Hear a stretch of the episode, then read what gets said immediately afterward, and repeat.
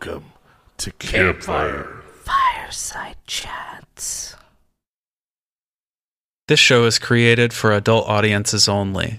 Our show notes include content warnings and other helpful information. We strongly recommend taking a moment to assess the situation before continuing. Let's begin. Welcome, campers, to this week's Fireside Chat. In this episode, we're doing something a little special. We're continuing our theme for the week of the Bell Witch. And to do that, I had the opportunity to sit down with a very special guest, Heather Moser. We discussed the legacy of the Bell Witch legend and the mythos that has been built sort of around the cave on the property. Um, the Bell Witch Cave has become sort of like a mecca for people who have studied the history and really paranormal enthusiasts in general. Um, as someone who has visited the location a ton of times and she's studied the history of the Bell Witch on a professional basis, we felt like Heather was uniquely qualified to have this conversation. So, I mean, honestly, I just spent about 90 minutes trying to keep up. Um, so, go in the show notes, find everything Heather's doing. She has awesome stuff coming up. Small Town Monsters has awesome stuff coming up. Um, this is a, a really big year for them. So go and support her, go and support them in everything they do. But for now, sit back, relax, and enjoy this fireside chat with Heather Moser. Heather, welcome back. You, were, I mean, you were just here, so um, Yeah. yeah. But we're gonna talk about the Bell Witch, so I'm I'm super stoked that this is the first time we were actually doing a a fireside chat that is sort of a companion to that week's episode. So I'm I'm stoked. yeah. I'm excited always to talk about the Bell Witch. yeah. So I knew that, and as soon as as soon as I as soon as I decided to cover it, I had this in mind. So Yay! I'm, glad you were up for it. Of course. So before we get into the Bell Witch, how are things? What's um what's going on? Things are things are very busy. um the biggest thing work wise right now is uh Aaron Deese's book just came out. Like Yeah. literally just came out, doing really well. Um, the Dogman Triangle book, and um, it's not called the Dogman Triangle book, the Dogman Triangle. But if Aaron ever wanted to have a children's book, I guess he could just add book at the end and it would work. It's true. Anyway, yeah, so that just came out, and um, and then June third is Monster Fest. So basically, the way things have been working at STM is everybody's just frantic Yeah. trying to make sure everything is in line and um, yeah hope that everything goes well because it's happening no matter what Yeah. so uh, hopefully hopefully it goes off with very few issues um, and it'll be cool to to have a lot of a lot of people from all over in one place so Yeah, the big push for Monster Fest. That's mhm. I'm honestly I don't know anyone in the scene that isn't excited for Monster Fest. So uh, yeah. no pressure no pressure Yeah. you guys better do a good Yeah. job. Uh, uh, yeah, no, I'm I'm excited for it. I'm excited to see the turnout. Um, I think it's going to be really amazing. Yeah, agreed. Um, and then the night before, we're premiering uh, Land of the Missing Yeah. at the Canton Palace Theater. So it'll be, and I've seen that, um, and it's really good. And I don't mean that in a biased way. Um, as someone who works for STM, sure. like it's really, uh, I think it's pretty intense at Yeah. times. So I'm I'm excited to see how that gets received as well. Awesome. What part of Monster Fest are you most looking forward to? Uh, seeing people. That's literally just meeting people that I haven't had a chance to meet yet. Yeah. Um, that's what I'm most excited about because that's, I mean, the way we work in this community a lot of times, unless we're like actively there filming, but I mean, it's through podcasting or just chatting online. And so Yeah. these events allow me to meet people in person, which Yeah. is much cooler than just talking long distance. Agreed. Um, so that's what I'm most excited about. when you go to um, these conventions, are you a shopper? Like, do you do you end up spending a lot of money when you go to them? It depends. Um, it definitely has happened, but not every time. It also depends on how busy we are because usually I'm behind a booth Gotcha. helping. Um, but we do like rotate a lot of times, um, or people just take breaks or whatever because it's usually not like nonstop. Yeah. Like Mothman was nonstop on Saturday. Um, it w- understandably so. Um, Mhm. So that one was was harder to get away to do any shopping, but I don't know. I probably will be doing some shopping at this one. I don't know how much because I don't know how much I'll be running around trying to help with whatnot, whatever we may need at the time. But yeah, I mean, from what I've heard, you guys at, at other conventions, you guys always have one of the busiest booths. Like, I mean, you guys are Small Town Monsters is a a staple. It's a brand in the community, right? So like, yeah, it's, it's one that basically everyone knows about. Mm. Yeah. It was. um I'm trying to think. Like, well, we were at CryptidCon as well, but I just keep going back to how massive Mothman Fest was last year.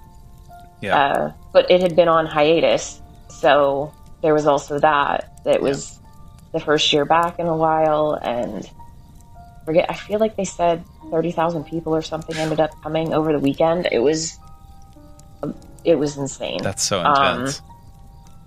Yeah. So everybody did well. I mean, uh, it's it's really good when things are successful and Yeah. everybody has a good turnout. Um, Definitely. I know um, a lot of the artists who had booths there were like like the best I, they had ever done at a convention. Mhm. like far and away. Yeah. I think just because the numbers were so crazy that year after Mhm. after what was it two years they took off, 2020 and 2021. Uh, probably. yeah, Uh, it was at least two. yeah, I don't know. Yeah, because I think this was the first time that I worked the booth at Mock Man. I don't know. I maybe. I don't know. Time is weird. I know, Time is so messed up anymore since COVID. I know. Um, and everything blurs together. the last three years feels like six months. It Yeah. really does. Yeah. I don't know. But yeah, Monster Fest, I'm excited to see how it turns out and to meet a bunch of people that I haven't had a chance to meet before and then see other people that I only get to see at events like this. I'm excited. Um, I'm also really excited that uh, Shannon's coming. Yeah, because it's always good to give Shannon a big hug. And it's going to be cool to see Aaron and give him a big hug too, because, I mean, he's like totally geeking out right now, rightfully so. yeah. Um, and so it'll be good to see him again. But So you want to get into the Bell Witch? yeah, let's do it. Okay, awesome. So, just for those who maybe haven't heard the the episode or are unfamiliar with the Bell Witch, can you give us like a short synopsis? a short synopsis of what went on. Yeah. Yeah, I'll try to make it as short as possible. Uh, basically, the Bell family um, in Tennessee, Robertson County, um, right now it's known as Adams, Tennessee, although it wasn't called Adams Right. at the time. Red The River. Red River community. hmm Um, from 1817 to 1821, the family was tormented by some sort of entity. Um, and they, I mean, it, it got to the point where John Bell Sr. ended up dead. Um, supposedly at the hands of the Bell Witch, um, Kate, if you will.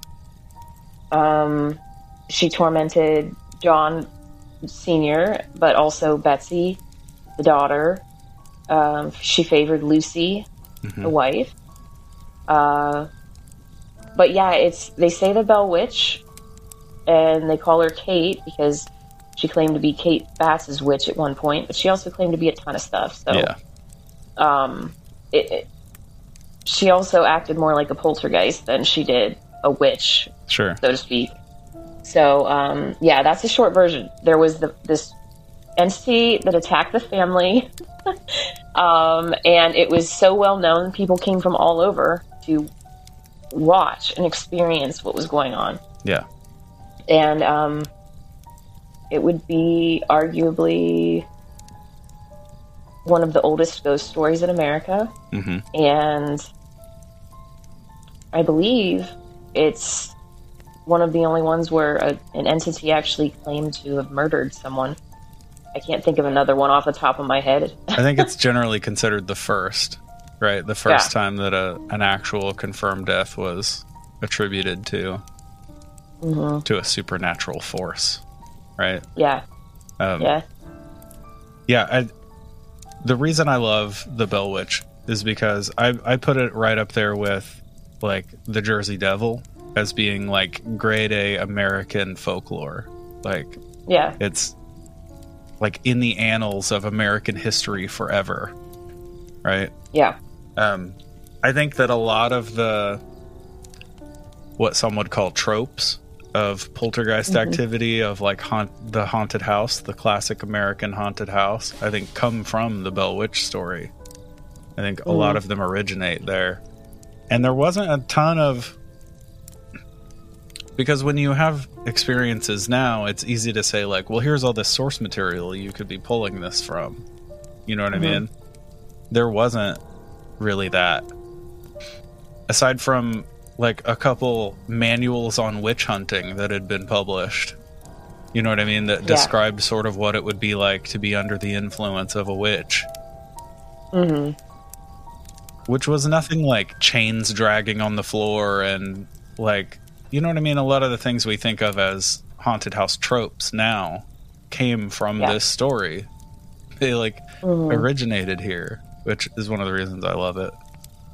yeah, yeah. It's um, it's definitely a staple and one that, I mean, she even morphed into. I I'm just going to refer to her as she, whatever it is. Uh, she morphed into like urban legend status as well, where I mean the kids are told to go to the mirror. Like she takes the place of Bloody Mary. Oh There. wow. I didn't even Um, know that. Yeah, you the uh, I believe what you're supposed to say, well, not supposed to say, Right. is to go to a mirror and say, "I don't believe in the Bell Witch," Wow. like three times or whatever, and um, she doesn't like that. Um, but yeah, it's like in place of Bloody Mary is the Bell Witch in That's that intense. area. Is that like a Tennessee thing? It's like in that Yeah. area. Yeah. Okay. Yeah, it's an area thing. That's cool. Um, so that was, I mean, I like that aspect of it too, and that's the kind of stuff that really interests me as well. That these stories that have become so ingrained in communities that Mhm. they take on shapes that are of a wider phenomena, but Yeah. they get replaced. so I, I kind of hate the term urban legend.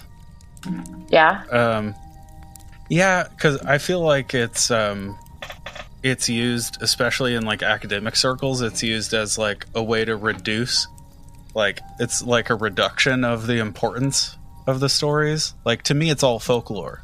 You know what I mean? hmm Um, hmm I, it's never made sense to me how like why eighth graders are learning about like Navajo culture by learning their creation myths and their you know what I mean but hmm how is you know Slender Man not a reflection of American culture in the 21st century you know what I mean it's yeah, one is valid and one isn't yeah. um, And Yeah. Slender Man can't stand that character. yeah That that's it bothers me so great. Yeah. I mean, Um, it's it's about the darkest reflection of American culture, right? But Yeah, yeah, but it is. Um, I think like the urban legends, the like creepy pasta, all that stuff is. I think it's important. mm-hmm. Yeah. yeah, yeah. I don't see. I guess. Well, when I say urban legend, at no point have I ever thought of it in a diminishing factor. Yeah. But maybe it's easier for some people to just write it off if they're like, "Oh, it's just an urban legend." Yeah. Um, but there's more to it than that. It's one Yeah. of my. Yeah, no, like you said, it's a reflection of society. Um, yeah, that's uh, is it Jan Harold Brunvand or something? His book, like he's a yeah, Jan Harold Brun Brunvand. I might be saying it wrong. Um, he wrote books on urban legends, um, specifically uh, about a handful of uh, ones that he focused on in the one book that I have. See, according to Wikipedia, which we know is a serious source, he's known as Mr. Urban Legend. Perfect. Um, but oh, the Vanishing Hitchhiker. Okay. Yeah, that would be that's the the Vanishing Hitchhiker: American Urban Legends and Their Meanings. Nice. That's a book that I really enjoy um, because he goes into not just the Vanishing Hitchhiker, but uh, like the the dead boyfriend and the, Yeah. all of The woman in white. typical urban that. legends. Yeah, things like that. He'll go into those and then um, talk about the variations Okay. and um, sometimes how the variations you can track where things have originated based on the variations in the legend. So Yeah. um, it'd be the same thing, I guess, if somebody's saying, "Yeah, well, I go to the mirror and I say, I don't believe in you, Bell Witch," then you can pretty definitively say, "Oh, yeah, you're from Tennessee, then." Yeah. You're from the Nashville area. Um, but yeah, there's uh, there was even I've read other studies where when it comes to like the vanishing hitchhiker, I believe, based on the stories that you hear, they can track it back to one variation must have started around the World's Fair when the World's Fair was in Chicago because of certain details that get relayed. Yeah. Um, That's awesome. anyway, yeah, Yeah. I love stuff like whole that. other side note. I'm, I mean that like that diminishment, Mhm. diminishing of them Mhm. by you know labeling it um, urban legend instead of folklore. It reminds me of like like literary snobs. You know what I mean? Like Mhm. the the modern can't share the shelf with the classic, right? That whole Right. idea that like just because something's 100 years old, it's more meaningful than something that happened 5 years ago, you know? Right, Which right, kind of it bothers me. bothers me a lot. yeah, Um personally, Yeah. I'm someone who doesn't mind putting like Tolkien and C.S. Lewis and Stephen King on the same shelf with like Tolstoy and Shakespeare and hmm you know what I mean? oh yeah, I, I, yeah, I just think it's just as important. And again, Yeah. we could probably talk about literature as a reflection of culture for hours. Also, Yeah. but that's not why we're here. Um, no, we're here for Kate. yeah, Kate. Speaking of, okay, since we've touched on the the fact that some people thought, or it was a running theory at the time, supposedly that this entity was sort of like called down by Kate Batts. Yeah, What do you think about that? I, I think that I don't think that that is what happened at all. And um, like there was an actual dispute with Kate Batts at one point, so I guess it makes sense Mhm. if the uh, entity was one. Okay, assuming I should preface this, assuming that all of this actually happened the way that the stories say Right. it, it would make sense for this entity to say something like that because uh, there was already an issue. Yeah. Um, so yeah, it's believable. It's the same thing as when the entity also says, "Well, I was a native whose burial area was disturbed by the boys when they were digging in the the burial area, like the burial mound, and Yeah. they knocked uh, knocked a tooth loose and it fell in the, the floorboards of the cabin. Like, also believable. Okay, they did that. Yeah, um, but every time that anything like that would be said, in like the in part of the story, they dig up the floorboards trying to find this section of the skull. Uh, she laughs. She tells them that she's a what some sort of traveler that had buried treasure under this massive rock by the river. So they Yeah. Spend an afternoon trying to find it, and she laughs at them Yeah. um because her whole point seemed to be to just torment them. yeah. So, I mean, And and supposedly she actually added that that story of them digging, you know, moving the giant rock and looking for treasure. She actually like added that to her set list. Like she Yeah. continued to tell that story and laugh about it to other people for days. mhm. Yeah. Yeah. Um, I, I I enjoy reading about the different things that she did just because some of it's hilarious Yeah. to me. Yeah. Um, I mean, she was wicked, of course, but uh, some of it was just absurd. Some of the things that she did, and it was funny. Like whenever um, Andrew Jackson's when he stopped and he had his people with him, like his uh, some of his men with him, and the one guy's bragging about being a witch hunter, Yeah. and she was like, "Okay, bring it," Yeah. kind of thing, and he ends up running out of there because he's getting pinched and carried, you know, like.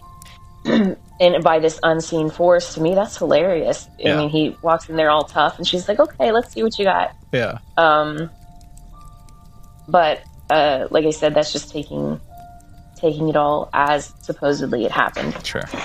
I don't know how much of it is actually true of what what was written down. Um, it's hard to say whenever the first book doesn't come out until well after all of these events occurred. Yeah, it was what like 60, Um, 70 years later the first book came out.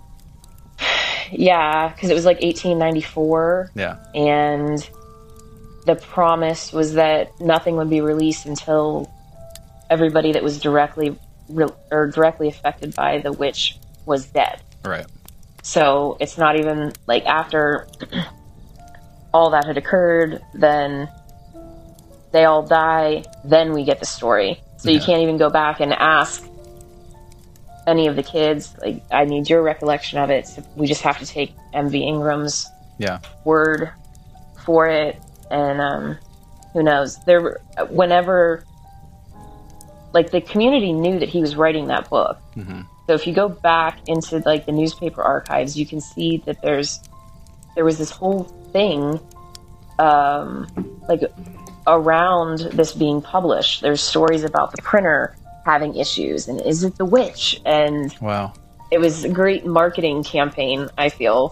Yeah. um, before the book was even released that they're talking about the issues and it was delayed being printed or whatever because the witch was messing with the machinery and stuff.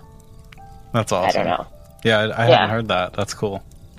hmm Didn't also um, John Jr. wrote, especially he wrote about his experiences a lot, didn't he? John Jr. Yeah. Uh, Wasn't it him? I don't. I don't think so. I mean, I don't know. I, I, don't. was under the that impression that there was bell. a lot of like correspondence and stuff that had been found of the family members discussing their experiences. of the correspond like there's just supposedly MV Ingram had access to like a journal right. um, which helped him put together his things but I'm not sure I mean I would have to double check but I'm not sure that anybody has access to that or if they do the family might might have it but um as far as like actual published books there was nothing No correspondence or anything. I mean, there might be. I need to go back. I haven't read the original stuff in a good while. I've got my anthology here.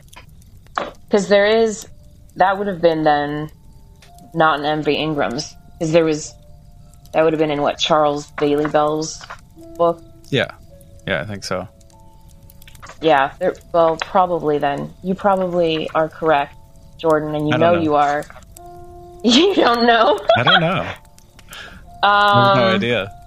I mean, this sounds like something that would be written down, Yeah. but um, definitely not something that has I've put much stock in in my memory for some reason. but if John Bell had letters, see, Jordan, you're making me feel like I don't know this stuff. anymore. I'm sorry. If John, no, it's fine. if John Bell had letters, then are aren't all of the things that she prophesies then in those letters? You would think so, right? Yeah. Do you know about these letters? I haven't I haven't actually seen them. I've just heard people talk about them. That they're out there. I know. I'm gonna end up dragging I've you back into a books Bell here. Witch obsession. you are, because that's the thing. I had gotten into it pretty heavily whenever we were well before we were before I was even involved in STM. I was looking into the Bell yeah, I was stuff. gonna say the Bell Witch was like how you really got involved with small town monsters, right? Yeah, exactly. Because Um, they announced that they were going to that they were going to make this movie, and you were like, "Hey, that's up my alley. You want some help?" That's right. You want some help? exactly, because I'd already been down there to Adams. Okay, so when you heard this about the letters, Uh-huh. I feel like this was brought up on Ghost Adventures Okay, way back when they did it. I've never seen that episode. It's the reason that they haven't done ghost hunting there until recently. They had issues with the whole, um, just the way that things were supposed to go agreement wise. I think there was not like payment that wasn't Like given or something. stuff? So, yeah. Yeah, Um, so then they shut down ghost hunting in general after Ghost Adventures came, but it's back open now. So wouldn't be Um, the first thing in the paranormal community that Zak Bagans ruined. this is true. This is true. So Um, yeah, right. I don't. I'm gonna have to look up. You've got me caught It's on the letters We thing, can- Jordan. yeah, we can touch on that. Touch on that later again. Um, Okay. I'm curious because I'm someone who hears the the Kate Batts story, and I think like it immediately reminds me of a hundred years before, right? When you're talking about like witch trials and when Yeah. America was really in its like persecute outspoken women heyday, right? Yes. Um, yes. and I immediately think of this as like Kate Batts was probably a badass who like her husband was injured so she became the breadwinner. She was like taking care of the family. She was out there doing the things that the- community saw as something a man should be doing. She was Mhm. also probably crazy as fuck. Like if you if you take accounts of like things she did in church and things she did in public around other Oh, yeah. people and she She was weird. Yeah, she was sure. weird. Mhm. But weird in this time period often becomes like evil. You know what I mean? Right. Like there's something wrong with her. Mhm. Um, so that's the way I tend to hear the this must have been witchcraft, at, you know, by the hands of Kate Batts. So I think of her as just like a, a persecuted woman in that moment, Yeah. right? yeah. Well, everything, like you said, at that time period, I think that's why the idea of the Bell witch stuff in general, Right. um, instead of the ghost or whatever, it was just the idea that witchcraft, like you said, is bad. We don't Right. understand it.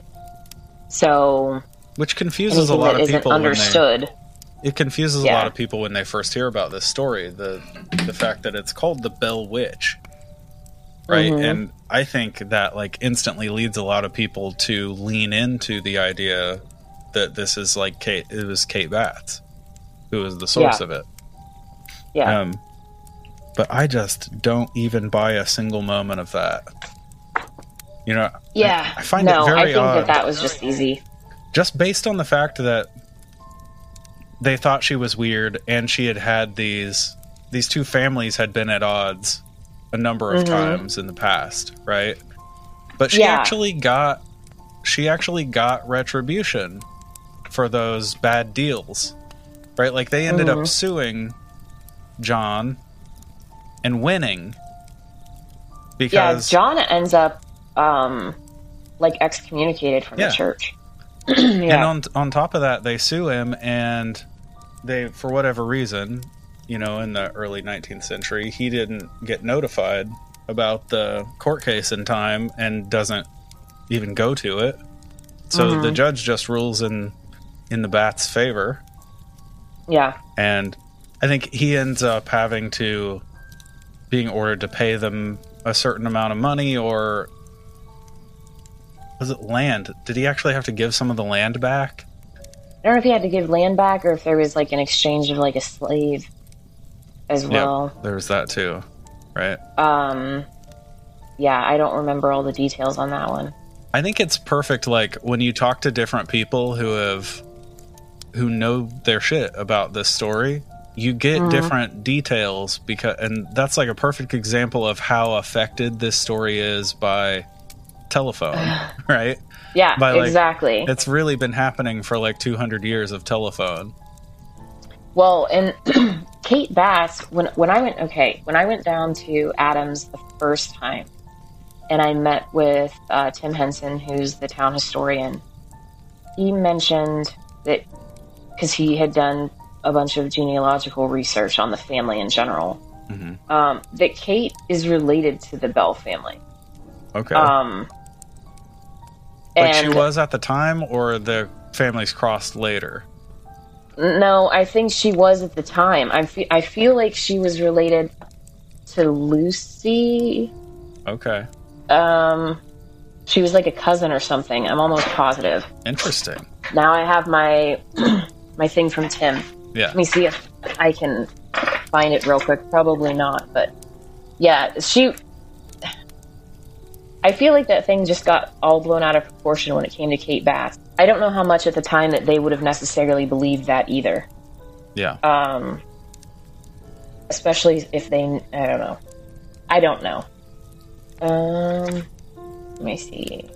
He had a whole breakdown of connections here. But yeah that was what i'd always heard. Go ahead continue. So while you're looking while you're looking for that, if um if we're in agreement that this was probably not witchcraft, you know, um, oh yeah do you not buy the disturbed remains story? no i don't i i don't believe anything she says Right. because uh not really because she found it entertaining to just torture them and get them to go in circles trying to figure things out keep Yeah. them on their toes um that's another believable thing Sure. it's not like there aren't mounds all over the place there are burials still there um yeah, the Tennessee hills are filled some- with them. they are and uh even above that cave there are burials Okay. So, because they've actually done like the radar, the pen- ground penetrating radar and stuff, Yep. and there are um, there are burials above where the cave is. So there were burials, like I mean, it was a thing on that land. Yeah. So it would make sense that boys, being boys, would go and dig around and find a skull and bring it back to the house. I mean, that, yeah. No, I don't think that it was a disturbed grave. I think that she might have been aware Of what they'd again done. assuming yeah assuming that all of that is true to me it makes sense that she would be aware of the things that they've done and would use that against them uh, to try to mess with them Yeah, this is one of those stories that constantly, um, constantly requires that um, astonishing legends disclaimer, right? The if you believe any of this at all, right? right exactly Yeah. yes. So if you don't Right. believe anything she said, Mm-hmm. and she said so much, what does that leave? that leaves a spirit or spirits that simply just wanted to have fun. I don't understand why though. That's the only thing that I can't. She was never clear on why she hated John Bell necessarily or what he did Yeah. to deserve that, which is that alone allows for like artistic interpretation later when we get something like American Haunting with the idea that maybe he was not a great father. Sure. Um, and being inappropriate and stuff, but there's no evidence of that. Um, That was like via hypnosis, right? That they that they got that story. That's what I've what I've heard What was that um Okay, so what I what I heard was that there was and I say heard, I mean read, obviously. What I read was that um the daughter who was sorry, I have so many names bouncing around in my head. The daughter who was Betsy? yes. That at some Mhm. point Betsy was put under hypnosis. And that during that session, that's when she sort of apparently recovered these memories of the abuse at the hand of her father. yeah, I don't. It went. Yeah, but where did you read that? Is what Yeah, I'm was it in the book that the movie's based off of? Because I haven't seen American Haunting in a long time, so I do not yeah. recall how that even comes about. Let's. Uh, abuse. No. The in the book, the index of the one book that I'm looking at, abuse is all what the witch has done, not what John Bell did. Yeah. Um, I'm gonna have to I'm gonna have to look that up. I'm gonna send you some stuff. yeah, please do. because I I definitely read that. I'm trying to remember where I I mean when you're researching for a show, you like it's a lot. You know. Oh yeah. We went yeah. through a lot of sources. But that I mean Well, that's and that's what I and some of this stuff is going to be fresh, like like you said, fresh in your mind Yeah, Yeah. too. Um, but I don't, I don't know. She, I also wonder if, um, as far as the the witch itself, if it's uh, at some point it can't just be one entity, just one. Yeah. I mean, you get to the point where there's the witch family anyway, and you hear multiple voices, which I guess if this, she did have the ability to not only recall like sermons that were on opposite sides of the county, but she could mimic the voices of people. Yeah. So I guess it's feasible that she could be doing the whole family on her own. Yeah. But to me, between the the voices that you, they would hear and then the sighting that Betsy had of the family, I feel like more things come into play at some point. It's not just the one, which then plays into like the modern look at that area, like the importance of the cave at this point is that it's like a portal, um, is the belief, and there's multiple things that are there. Okay. Um, but I don't know. I still don't understand. I've never understood why she went after John. John. And Yeah. also, there's an argument of, uh, you know, they say that she favored Lucy, the wife. And she did. She brought her, like, exotic fruits and nuts and whatever when she was ill and, Yeah. you know, sang to her and all this other stuff. But if she really, really cared about her, then how how is torturing her daughter and husband Right. um a, how is that okay like Yeah. how is that being loving and helpful um It's odd, right? i don't know yeah i Yeah. don't know i don't understand but Um that also then goes to another level of can we understand these things anyway like who are we to understand what, Yeah. they, what exactly. their intention is So before we get to the cave, because I want to talk to you about like Mhm. I want you to talk about the like modern what's going on now, yeah right? But yeah Mhm. um what I mean, what are the odds, in your opinion, that this is um, 200 years of telephone added on top of a family dealing with a daughter who maybe has something like dissociative identity disorder? Wow. Uh, I mean, that could be. Uh, that could be, I guess, an aspect of it, except that would. So that would account for the different voices Sure. that would occur. But this is, again, going with the if one thing is true, then it's all true Right. situation. Then how would.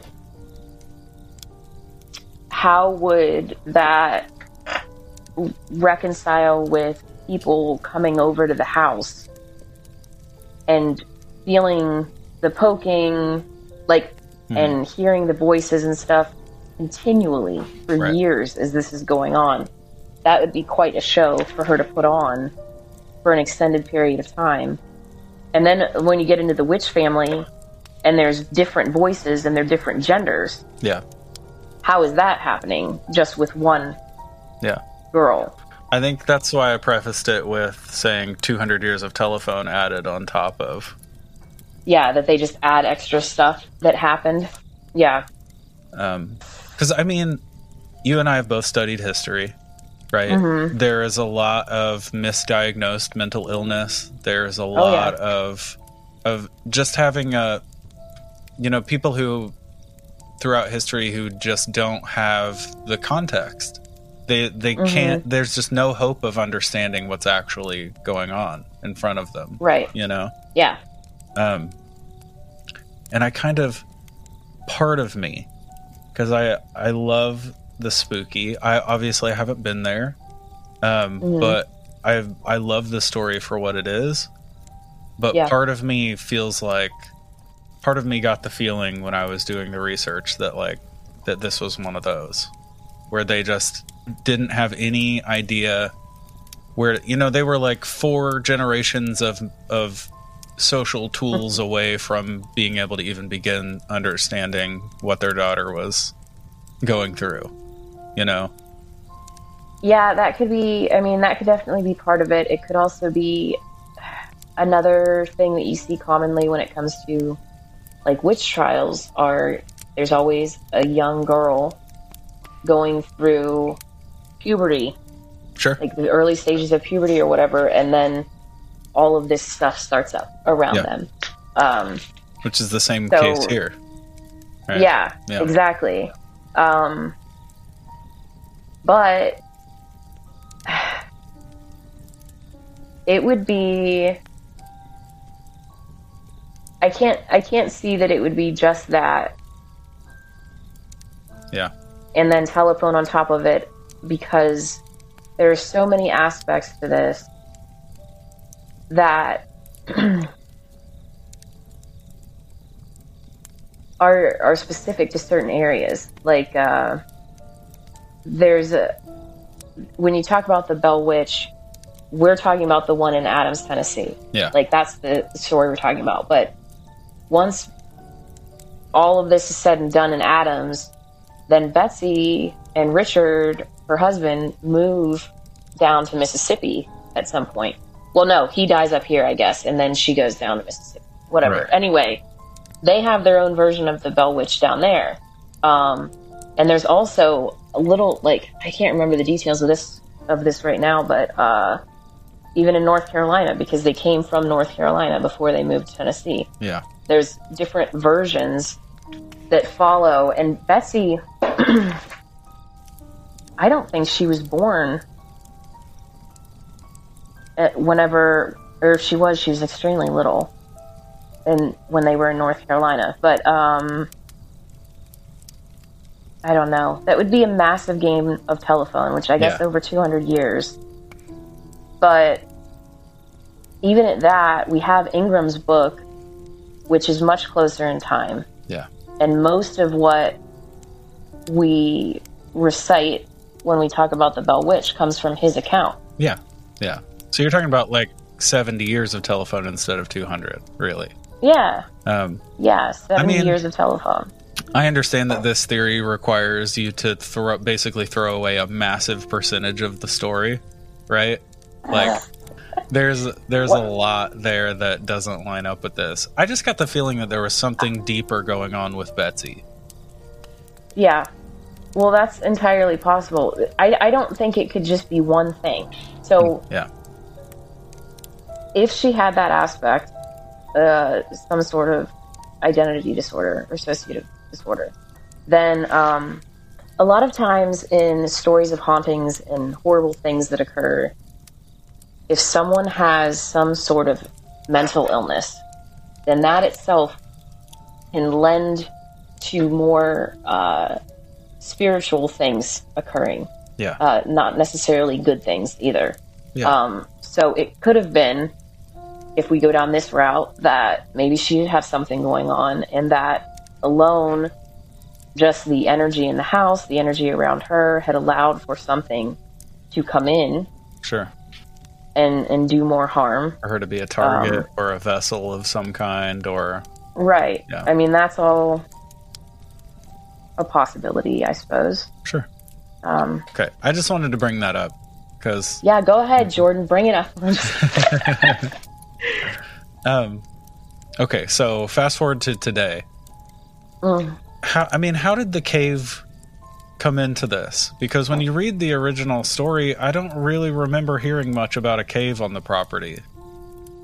Yeah, there's like one story where the kids were playing in the cave, and a boy, of course, at this point in time, they're going in with like candles or whatever. Sure. And um, one boy gets stuck. The lights go out. He's stuck, starts freaking out, um, and something grabs him and pulls him out of the area where he's stuck Okay. which supposedly is the witch. So that's pretty much the only thing that I had recalled as well when I was going through, like that stuck out to me about the cave. So the witch really only liked Lucy and this little boy. In the whole story. Yeah, well, but she did she did other stuff too that wasn't horrible. Like even for Betsy, um, there's a story I would have to go back and find out because, like you said, things are spread out amongst all kinds of authors. But there was a story that I read where I think it was Betsy's birthday that the witch, like, uh, pulled a sled around outside for the kids for fun. Okay. So she wasn't always horrible. Like when Shriners drive the little kids in the little cars at at street fairs. Yeah, I guess. That's I don't. yeah, it, it's like completely out of character. Um, but there is Yeah. Somewhere there was a story about that. Um, yeah, so she doesn't always. She's not always horrible to Betsy. She just happens to be very not nice to yeah. her. Most of the time. Yeah, I mean, sure. And then she makes makes it so that she doesn't end up with uh, Joshua Gardner. Yeah. She doesn't want them to end up married, and so she, I mean, after John Bell dies, then uh, she basically tells Bessie, you know, I, he's going to be like your dad if you continue. Like, I can take care of this situation, Yeah. as you as you know. Instead marry and your so they- creepy ass teacher. Right, right. so then, the, so here's another um, theory that I had read at some point too was that some of this was Richard Powell being Yeah. involved. Um, some of this was on was him, Yes. not Betsy. It was him trying to manipulate the situation and end up with her. Yeah. It's so it's hard studying history like without you know um having modern prejudices. You know what I mean? Yeah. It, it's one of the biggest struggles is not applying modern moral standards to these historic events right because we read now about a 30 something teacher who's like working on wooing his what 14 12 Mhm. somewhere like that when it started Oh yeah, yeah, yeah. 12 year old student. Like he's just sitting in class, like trying to pick out a wife. Mm-hmm. You know, we we hear that now, and we're like, this guy's a fucking creep. Obviously, right? But it, Yeah. I was custom. But it was different then. yeah, it was completely. I mean, by all accounts, um, Lucy was all for Betsy being with this teacher, right? Like Yeah. she, yeah, Well, you would have been established and been able to take care of her. Yeah, it's you can't, like you said, you can't look at history through a modern lens. yeah, um, and expect to fully understand it. yeah, That was something that, as a classicist, you, we had to get rid of that like immediately. yeah, You can't, you cannot apply today's standards and morals to ancient peoples. You Yeah. can't do that to people 200 years ago, or even just a couple generations back, as far as that goes. yeah, Um, because it was, it was different. It was a different time. Yeah, Yeah. we progressed as people, but um, I mean, yeah, yeah, and it was all different. I think we all we all have an exercise in that, which is, you know, most people I know don't hate their grandparents for spanking their parents when they were kids. You know what I mean? Right. Like even though most of us don't spank our children today, Mhm. right? Like Yeah, standards have progressed, but we don't you know, it's in that small example, it's easy to understand like things were different then. Like Yeah. society looked at that behavior as correct. Right? hmm Yeah. Yeah. Even, I mean, a lot of people I know, even in our generation, were, you know, went through that as children and it was perfectly fine. I remember being Mhm. spanked by a principal when I was in elementary Yeah. school. So, hmm yeah, exactly. That's just a- something my kids can't even fathom, exactly. but it did happen. Yeah. But it was, um, you know, that's just like a small example of how we, when you're looking at history, you have to, you have to understand the context of that history, Mhm. right? The social context is everything. Right. Exactly. Well, even with, uh, I mean, you can't go into the Bell Witch story and then not also read about the slaves. Yeah, absolutely. They're a part of the story just as much as anyone else, but um, it, you can't. It was different. Uh, I mean, slavery was allowed back then, so um, you have to take it at face value hmm as it's written. This is this is what was going on. Yeah, slavery is wrong. There's no way around that. Yeah. It's wrong. Um, it's always been wrong to Sure. enslave other people. Absolutely. uh, but you can't um, you can't fully understand life at the time unless you kind of suspend this morality part. yeah. Um, yeah, there's just you can't study history. Yeah. You Absolutely. I mean, otherwise, a- everything is horrible.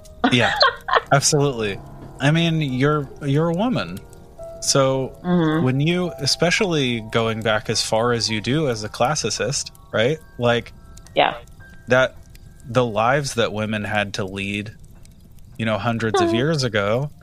It's yeah, it would be very easy to just say like everyone in this story is a piece of shit.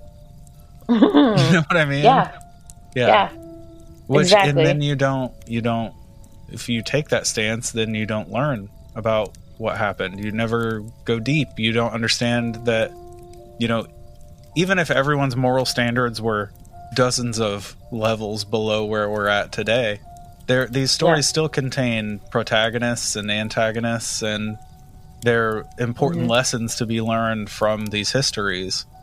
Then you Yeah. have to you have to be able to to remove the that judgment so that you can get at those lessons you know yeah, Yeah. yeah. Because if you just write it off too, then not only are you missing out on those lessons, you're missing out on aspects of just general folklore yeah that we can learn from. I mean, there are, there are tropes in this story that is ref- that are reflected in other stories. Yeah. Uh, as far as like the witch tropes, the poltergeist things, like these are common motifs that you can see across different groups of people, different cultures, and you can see how all of this ties in, and that just again goes into the human element of things Yeah. parts of the stories that stick out to us. That's removing the whole spiritual thing from it altogether. Just common tropes that we put into stories, but um, yeah, you definitely can't. You just got to take it for what it is. Yeah. I mean, there's there's other aspects of study where you can get into the politics, and you can put put that spin on it. But it's that's not the discipline that I'm in. Yeah. Same. Same. Yeah. Um so what's going on in Adams County now with with the Bell Witch? So in Adams, Tennessee, right now, um, I mean, the story hasn't gone away. It's a tourist thing now. Um, although, I mean, there's still a healthy dose of respect, I think, in the area uh, when it comes to the Bell Witch. Because, like I said, kids will still do the "I don't believe in you" kind of thing in the mirror, and that's a spooky, spooky thing. The last that I had heard, local areas, uh, local schools were teaching about this story in their history class. Um, so it's just a part of their community. Um, the Bell family does exist. I mean, it's that they're people, a family that's still there in that area. Um, I feel like every documentary on this has like six of them in it. yeah, the one, the one guy. Oh, I haven't got to meet him yet, but there's one that shows up in everything. He's like one of the few that are willing to talk Yeah. on documentary because I think after a while they just get tired of it. Um, but uh, yeah, so you have Adams. There's like nothing there. It's out in the middle. It's about an hour drive outside of Nashville, like west of Nashville, just below the border of Kentucky. Um, and uh, it is it- nothing. It's a small town with like a stop sign. I think there might be one light. It's been a few years since I've been there now, but it's very small. And uh, the main attraction is that cave Yeah. as far as bringing people into the area. The old school is like the town hall slash history museum slash restaurant. I mean, it's like all of that is office. in one little area. yeah, Yeah. all of it's all of it's together, centralized in the town. Um, and then the cave. Um, but people come from all over. I mean, they get people there every year from around the world that show up to go to this cave. And um, they also have a replica of the original homestead that's built on the property um, where the cave is. So when you go there, you can go through the go through the replica as well as part of your tour if you I want to. imagine since originally the Bell family had like hundreds of acres, right? Mhm. Um, I imagine that's pretty much been all carved up and sold to various people and reused for various things, right? Yeah, so um, the the amount of acreage that was there is also disputed through uh, different Yeah. sources. I mean, what how much was the original farm? I'm sure that all of that could be tracked. If somebody took the time to go back through land records, but yes, when John Bell died, when Senior died, the land was uh, distributed, like it was split up amongst the children from what I understand. Okay. Um, and then those parcels have been sold off in various forms. Yeah. Um, so the one with the cave on it um, is owned by the Kirby family right now. But then where the like John Bell Jr. lived, that is on farmland. John uh, John Bell Jr.'s homestead, but then also there is uh, a cemetery that was by John Bell Jr.'s house, and where the original well is for the home that doesn't exist anymore. Yeah. The um, the original Bell cabin. That's all surrounded by farmland, and that is owned by uh, a family trust, I do believe, the Bell family trust. Okay. Um, so there is a, a, a significant chunk that apparently is still together in it, but it's all private property. Yeah. Um, and like where John and uh, Lucy were buried, that's also like up at the edge of the woods and um, off this farmland. Like you can't get to it unless you know exactly where to walk, Yeah. and then you're on someone's private property to get Yeah. there. So don't do that. Yeah, so don't do that. Yeah. Um, the original headstone isn't even there anymore because somebody stole it Of course years they and did. years ago. Yeah, that's a whole other story that adds to the mythos of this. The Bell Witch is uh, supposedly some teenagers came and stole it way back when, hmm and by way back I just mean like the seventies or something, sixties Sure. or seventies, I think, or fifties maybe. I don't know. It doesn't Back matter. when anyway, teenagers were stealing gravestones. back when teenagers were yeah making poor choices My God. and um when yeah our parents Anyway- were teenagers. and uh anyway they all ended up dead in one way or another or severely injured Damn it. um yeah yeah um and the mother of one of the boys when she found the headstone in the trunk supposedly drove it back and just dropped it off the side of the road somewhere Uh huh. Um, as far as I am aware, it was never recovered. So there's a replacement there that actually says it's not the original um, headstone, but Imagine finding it on the side of the road. Like, right? like now. Mhm. Find it, like, unearthing it on the side. Yeah. That'd be gnarly. it would. like opening King Tut's tomb, right? You're like, I'm not touching it. That's right. I mean, if you if you can't take a rock from the cave, imagine taking the headstone right. of the Bell family. because that's a big part of the modern legend right is the the whole idea of not taking anything from the property yeah, don't take any rocks from the cave is the big is the big thing. And when you go there, there are letters all over the walls of the uh, the gift shop of people that have sent rocks back yeah because of whatever has happened. But it, it's not just rocks. I mean, that's the big thing. But and it's not just at the cave either. The legend permeates the town. So if you go over to town hall slash history museum slash whatever at the, at the school, fire department um, yeah. um, when you go in there, if you talk to like Tim Henson, uh, the museum's in there and he runs that museum, um, they can tell you stories of people that have taken, they call it the little red book, which is MV Ingram's book. They'll buy it there, um, and then go home and stuff happens and they'll send it back.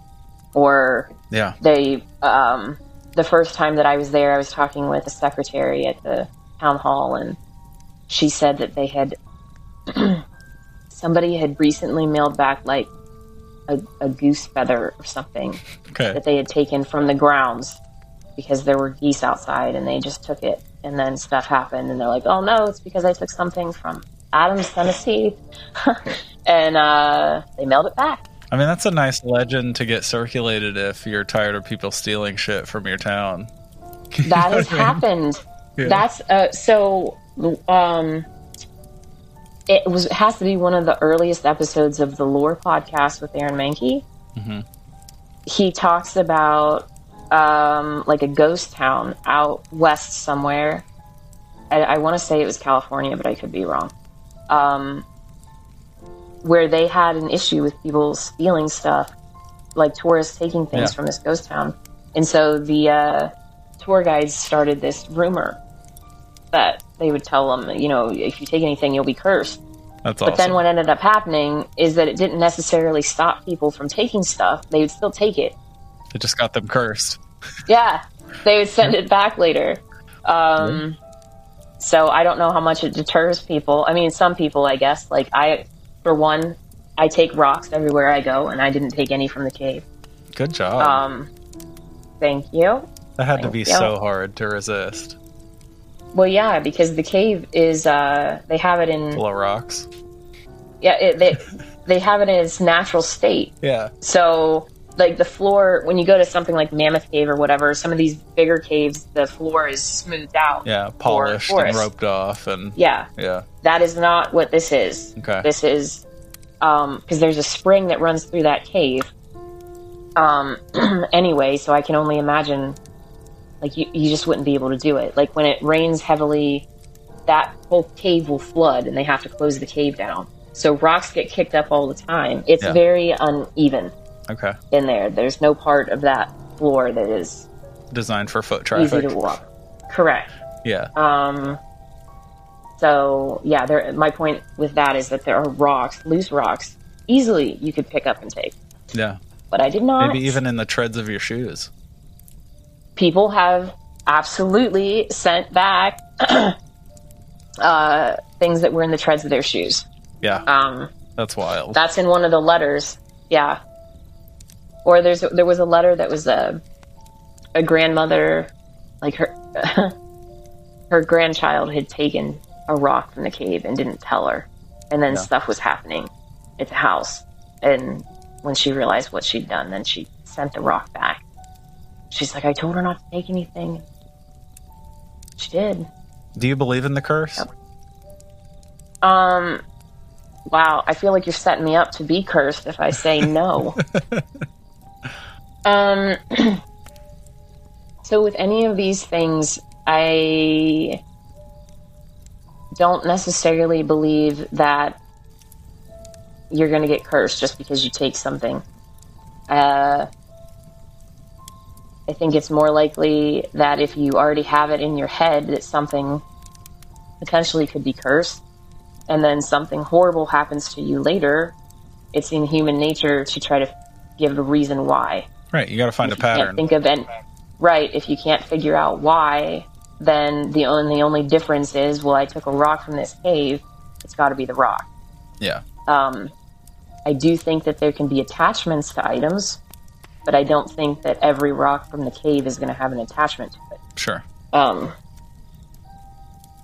but I just didn't take a rock more out of almost like a respect for the story Yeah. Absolutely. than anything else. But um, I've taken stuff from other haunted locations without concern, yeah. uh, and then been told by friends, "You've literally written papers on this. What are you doing?" Yeah.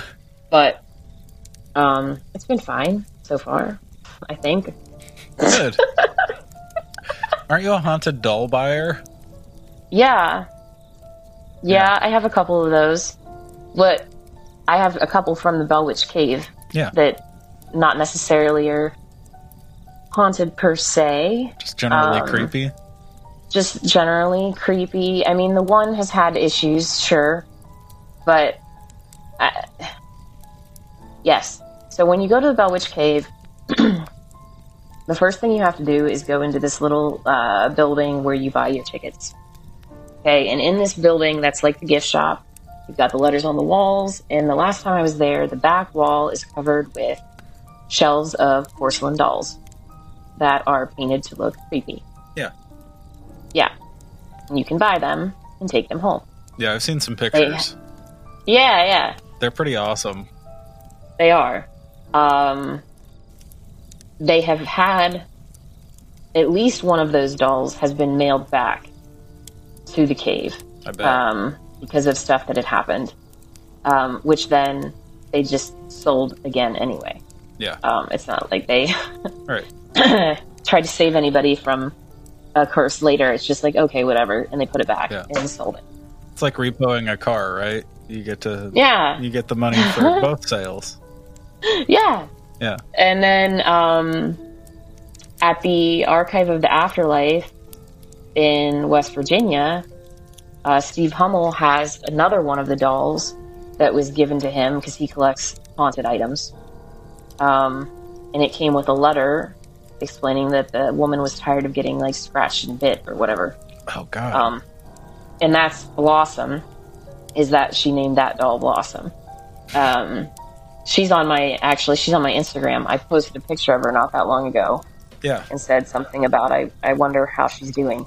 But she had stuff happen. I mean, like whatever was going on with that doll, it was something that stayed with it because he's had activity with her. Um, and for a while, he actually like loaned her out to another location in Marietta, Mhm. and they said they had activity as well with her. So That's awesome. yeah, I won't get an answer, I'm sure, from Pat tonight. That's okay. now I'm curious Yeah. Because I went back while you were gone and I watched the scene. Um, well, it was a recap of the Bell Witch Cave episode from Ghost Adventures, Yeah. and there's a reference to a letter that this man found in the pages of a family Bible that talk about the witch, but Okay. he wasn't a member of the Bell family. It, it was just someone nearby, I guess. I gotta figure out where I read that, and I'll I'll get it to you. It's probably like a really obvious thing that it, my Maybe. brain is just not registering for some reason. and I could be like slightly misquoting it, you know, and have the wrong idea, and it's just like slightly different than that, you know. And if I So had, you're just adding to the game of telephone is Yeah. what you're doing right now. yeah,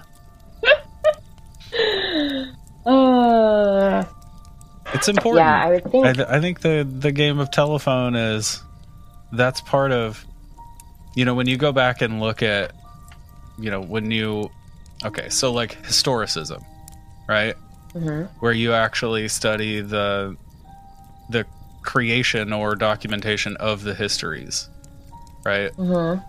Yeah, i think that's like obviously it, it's just as important as the history itself right so correct. this like what we keep referring to as 200 years of telephone is Mhm. also the the building of the history of the bell witch right, Right.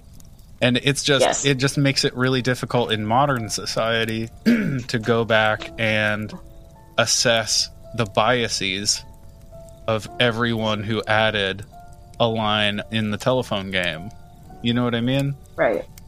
Yeah. What you could do, I mean, if somebody really was inspired to do, you could go back to the earliest story that you could find and then move forward, see what gets added. And then try to figure out around the time wise, like when that got added. But you have to look out, like, look beyond the story itself to figure out maybe why this was something that I did um, for a thesis that I wrote about Julius Caesar's memory. You have to look at what's going on in politics at the time, what's Mhm. going on in the communities at the time, because historians are still just people.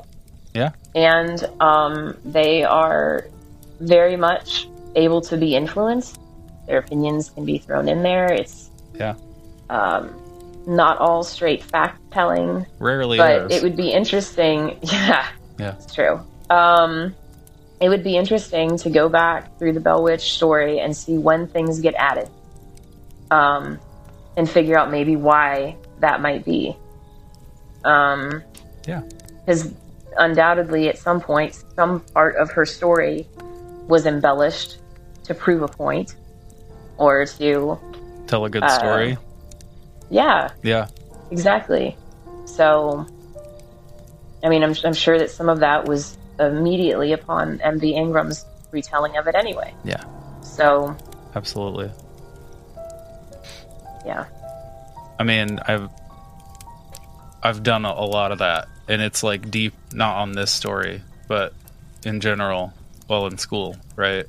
Um, hmm There's a lot of that. The most modern version was writing about the Quebec diaspora, the where you know hundreds of thousands of Quebecois moved from into the Northeast in the U.S. and there are, I mean, it, it's really because there are so many competing biases, you know, in stories like that that have political aspects and they, hmm yeah. So you get completely different versions written from different perspectives. Right. Yeah. So I'm used I'm used to stuff like that, but I don't know. It's Mm. I love the idea of taking a story like this and going that deep with it. You know? Yeah.